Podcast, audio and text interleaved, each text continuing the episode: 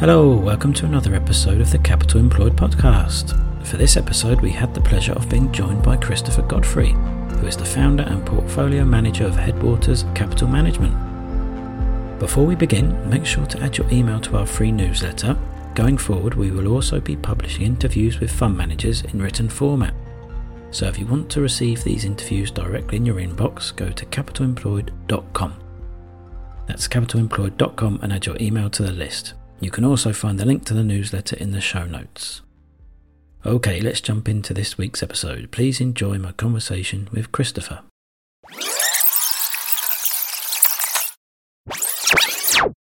Hi, Christopher. Thanks for coming onto the podcast. Could you provide a brief introduction of yourself and Headwaters Capital? Sure, Jon. Uh, appreciate you having me on. Excited to do this. Uh, before we get started, though, just need to provide a little bit of a legal disclaimer. Uh, investing involves risks and uncertainties. Nothing discussed in this podcast represents investment advice. I advise all listeners to do their own due diligence on anything mentioned in this podcast. So, with that out of the way, we'll kind of jump into everything.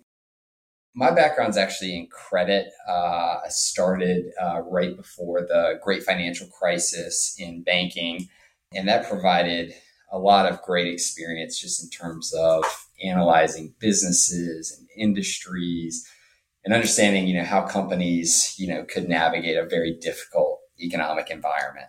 Um, so I did that for a number of years, but I always wanted to be on the public equity side.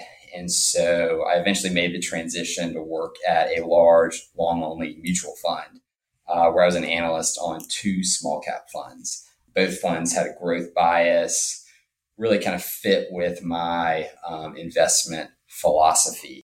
So, phenomenal career experience uh, at the mutual fund, learned a lot from my peers, uh, but ultimately I was a casualty of, of industry consolidation. And it was kind of a crossroads in my career, to be honest with you.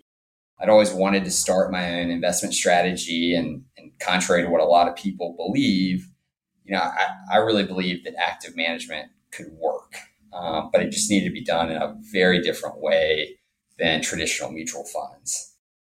So I leveraged a lot of kind of what I learned on the buy side to create a strategy that I believed would outperform the market over a long time period. Um, it's really kind of grounded in three things that I learned on the buy side. I think the first thing that I really came to believe is that time alpha is more ripe for exploitation today than it really ever has been. So if you kind of think about that, we just have so much information at our fingertips. Uh, there's just data flow that's constantly bombarding us. And everyone's so focused on the short term. I think it's really, really hard uh, to have an edge there. And I especially think it's hard to have a consistent edge in the short term. And I, I think another thing that makes you know people say short term focus is there's a lot of career risk with thinking long term and so kind of the result of that learning is that i just think the patience and the ability to look out multiple years uh, can really be rewarded in the public equity market. The second thing i learned on the buy side was really that the small cap space is ripe for stock picking and especially for compounding. You know it's an area of the market that's not as closely followed you're finding these companies earlier in their growth cycles. Um, and so if you can really get comfortable with a unique growth company, again, early in their life cycle, you can get some really compelling investment opportunities. Again, if you just have the patience to look out longer term. And then the third thing I learned is you've got to make concentrated investments. So if you're going to run an investment strategy, you need to beat the market, right? If you're going to charge fees. And so, you know, I, I think having a very concentrated strategy in high quality businesses uh, makes a lot of sense for beating the market. Um, and then the reality is, is there really just aren't that many unique growth companies um, that will outperform over a long time period. And so you should really concentrate all the investor capital in these unique businesses. I think a lot of people think that a concentrated strategy means more risk. And I actually think the opposite, right? I think if you're really truly focused on just high quality businesses, you're actually reducing the risk of the portfolio versus if you're at a very diversified fund, you're inevitably going to be investing in some kind of lower quality companies that I think introduces more risk to the portfolio. So, kind of the, the net result of, of those three learnings uh, is I started Headwaters Capital, and it's a concentrated mid cap growth strategy. Uh, I've got 21 holdings right now, and you know the, the the goal here is to tax efficiently compound investor capital and generate returns that beat the market through a cycle. So I'm trying to own pretty unique, high quality businesses. Like I said, early in the growth cycle, the businesses need to have some sort of a competitive advantage so that they can actually capitalize on these high return growth opportunities. Uh, and then once I find the businesses, I just want to be patient, own them as long as they are still in that growth cycle and allow them to mature kind of capitalize on their full potential. You know, one of the things I'll tell, you know, investors or potential investors is look, if I can't analyze a business, come up with a confident forecast of what the company is going to look like in five years, it's probably not worth my time. Um, and so, this long term investment approach uh, allows me to harness the power of compounding but another benefit, and it's really just kind of an output of that long term investment approach, is that there's inherent tax efficiency given the low turnover with the strategy. Yeah, it's a great introduction. And um, most of your, uh, the 21 stocks you have in portfolio, you mostly focused on America? One company uh, based in the UK, uh, but otherwise, every other company uh, is domiciled in the US and that UK business. The majority of their revenue actually comes uh, here in the US, so it's it's kind of a unique story. And how do you generate your investment ideas? Yeah, that's um, you know, I wish there was a easy answer there.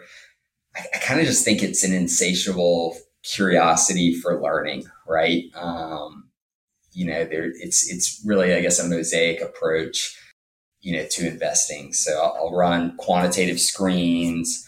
Um, although I, I find in the SMID cap world that those aren't maybe as useful as they are in the large cap world. I like to look at a lot of large cap companies and, and see what big themes they're thinking about.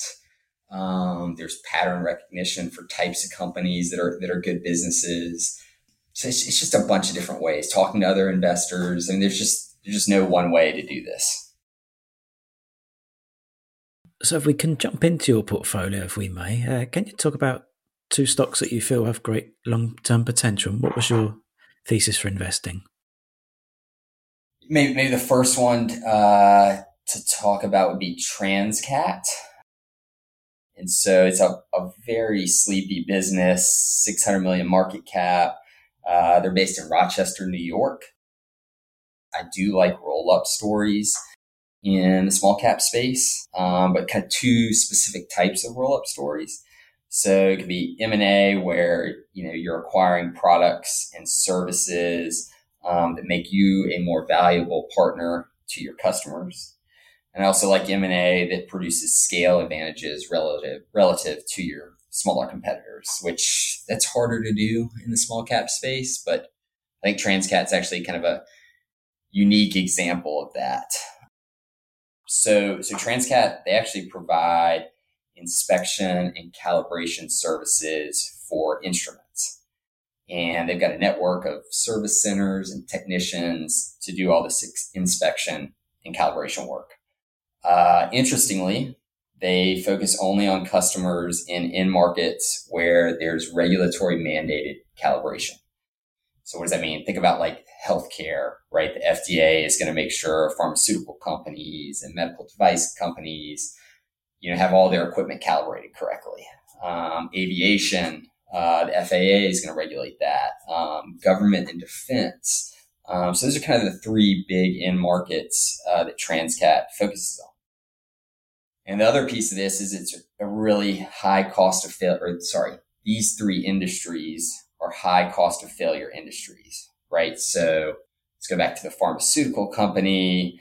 You need to make sure that your machines are calibrated correctly so there's no formulation errors.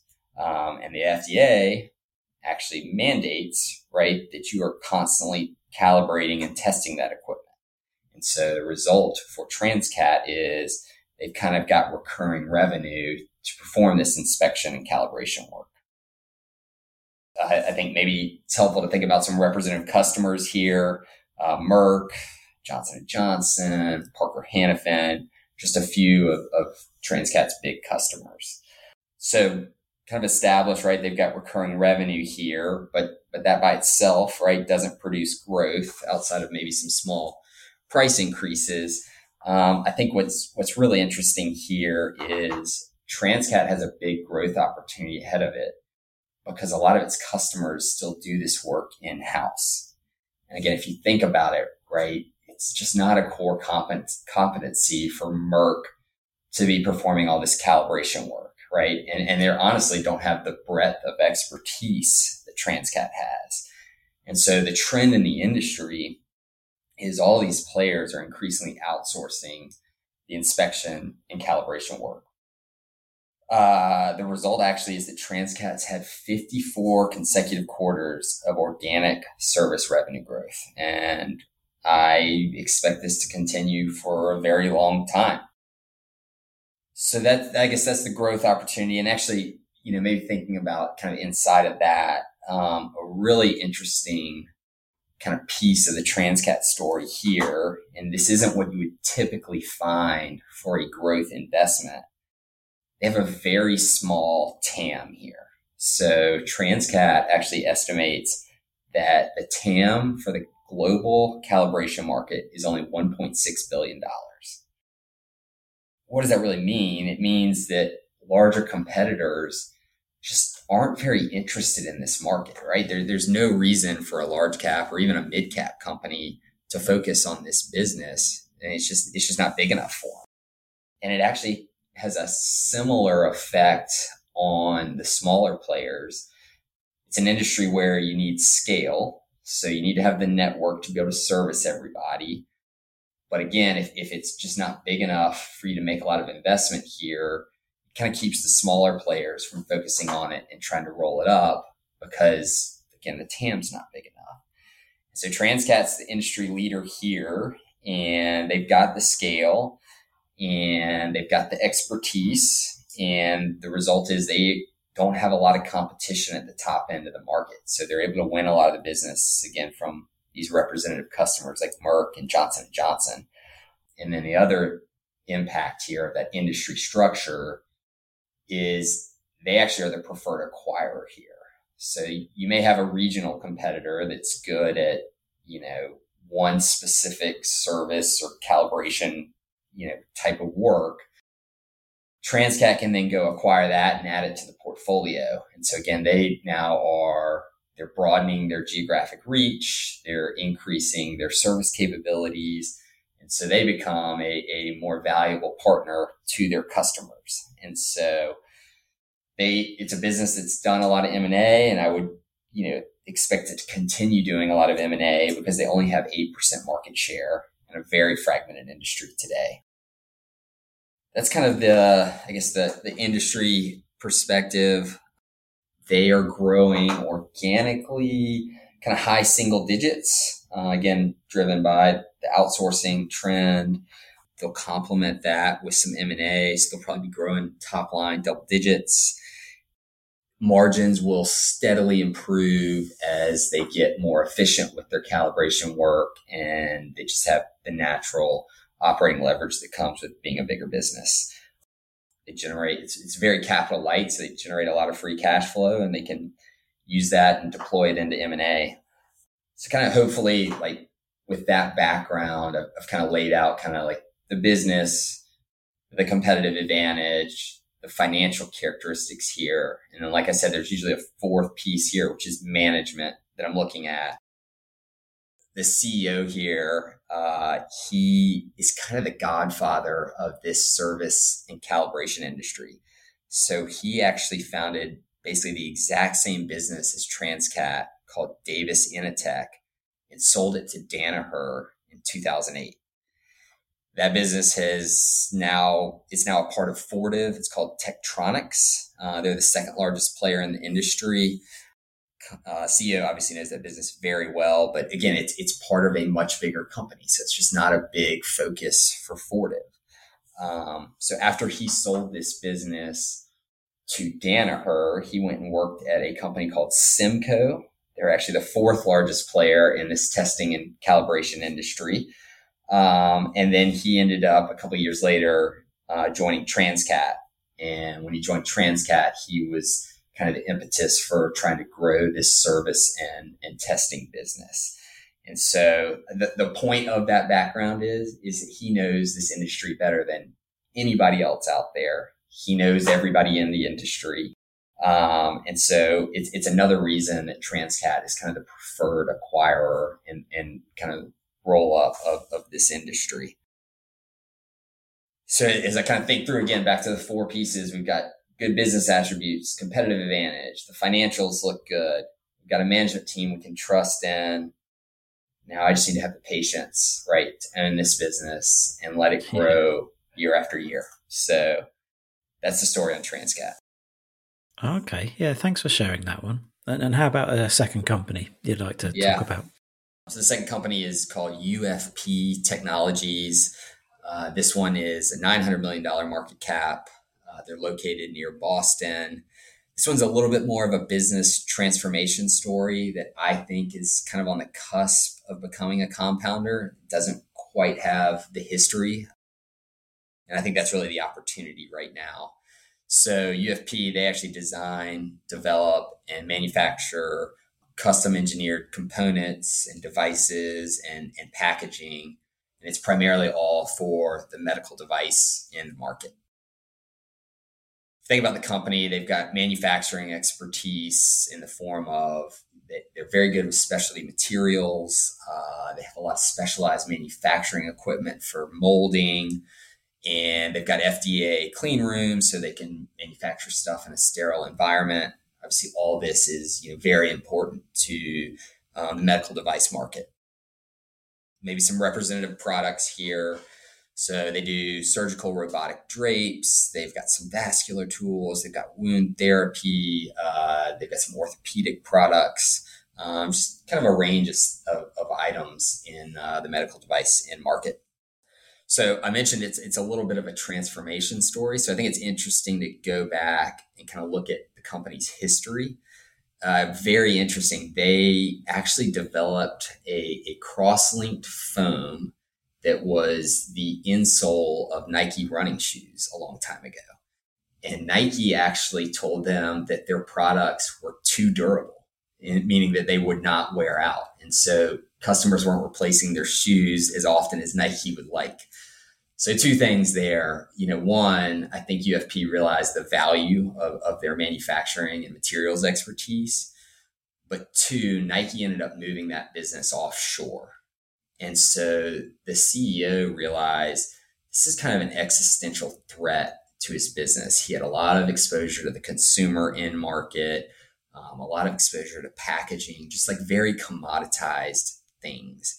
And so he, in 2014, he made a decision. He said, okay, we, we've got good manufacturing expertise with a bunch of different materials that can be very valuable to our customers, we're going to focus on some key end markets. So we're going to focus on healthcare. Uh, we're going to focus on military, uh, and, and they've got a little bit of automotive, but but that's a very small piece of the portfolio today. The result is now they have exposure to a healthcare industry, right? That is just a much better end market to serve, right? So when UFP gets designed into a product, it has to be FDA approved. So there's very high switching costs once UFP gets designed into this product. You've got long product life cycles, so kind of seven plus years. Uh, these products have steady demand because um, they're consumable generally. So you think about like kind of single use or single patient uh, devices. Um, and, and the medical procedures are just not really deferrable for very long. So um, that also creates recurring revenue. And then obviously you've just got secular growth from the healthcare end market, just from an aging population. they did this huge portfolio transformation. Starts in 2014 when healthcare was only 35% of revenue. They took kind of four years to consolidate facilities, invest in upgrading their manufacturing capabilities, uh, ERP upgrade. All that's to say, look, you know, revenues stagnated for a while, margins were under pressure. You know, the stock just didn't do well for a number of years. But I think it really highlights the long term focus of this management team. Like they knew they had to make some tough decisions, punish the business in the short term to be in a better place longer term. And so after they did all that kind of consolidation and rationalization in 2018, they did a big acquisition of a company called Dielectrics. Um, it brought them some more specialized manufacturing capabilities in the medical end market um, and it increased their healthcare concentration to about 60%. And so they do that in 2018. They're kind of getting that thing integrated in 2019, and then COVID hits, right? And so they, they've done a really good job of repositioning the portfolio, but obviously a lot of these elective procedures and just general medical procedures took it on the chin. So the market's kind of not really seeing what's happened at UFP. So COVID's a headwind for 2020 and really into 2021 for this company. And then in 2022, they kind of completed their portfolio transformation. So they actually did three acquisitions in the healthcare space, and they they divested a uh, consumer packaging biz- business that they had. And so the net result is today it's 80% medical. They've got 26 of the top 30 medical device companies as customers. I think that kind of highlights the market leadership position for UFP. So now the company's just got a sustainably higher organic growth rate.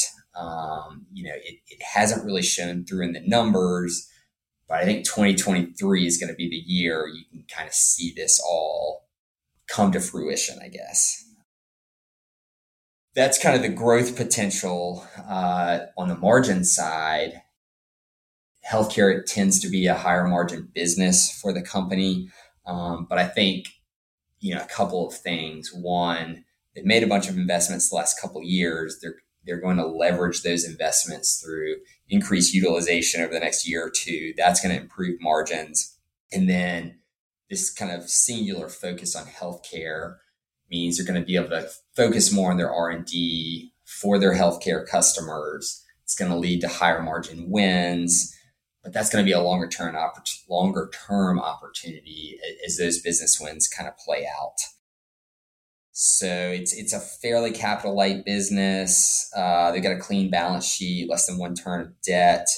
Uh, so they've got again, capacity for M and A to just add portfolio capabilities here, whether it's specialized manufacturing expertise, um, could be some offshore manufacturing expertise. It could be geographic. Um, so a lot of a lot of M and A potential. Again, they've been acquisitive. I expect them to continue being acquisitive.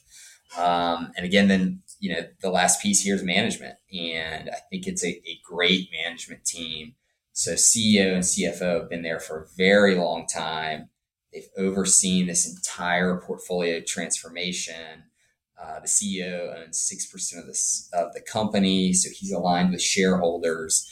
Um, I think it's just a good setup hopefully here for the next couple years as the market comes to appreciate this complete business transformation they've undergone over really the last eight years. Yeah, okay. Thanks for sharing that one. It, it does look a fascinating business. Okay, Christopher, thanks so much for sharing that one as well. Yeah. Um, we're coming up to time now. Uh, where can listeners go to find out more information about you? Yeah, um, so I've got a website. Uh, the website is Headwaters Cap Management but uh, mgmt.com. I, I publish quarterly letters. Uh, they are all posted on the website. You know, if you like kind of the business analysis I've done, you know, each letter I try to outline at least one investment and kind of go into detail over a couple pages. Um, you can also sign up for future letters there. You can also reach out to me directly through the website. Um, if there's any investors out there who like chatting ideas, I'm, I'm always around. Love meeting other investors and talking about ideas. Um, same thing if there's anybody that works at any of these companies um, that agrees or disagrees with anything I've said, uh, feel free to reach out. So yeah, website's probably the best place uh, to get in touch with me. Christopher, thanks so much for coming on the podcast. It's been a pleasure to uh, talk with you. Thanks, Jon. I really appreciate it.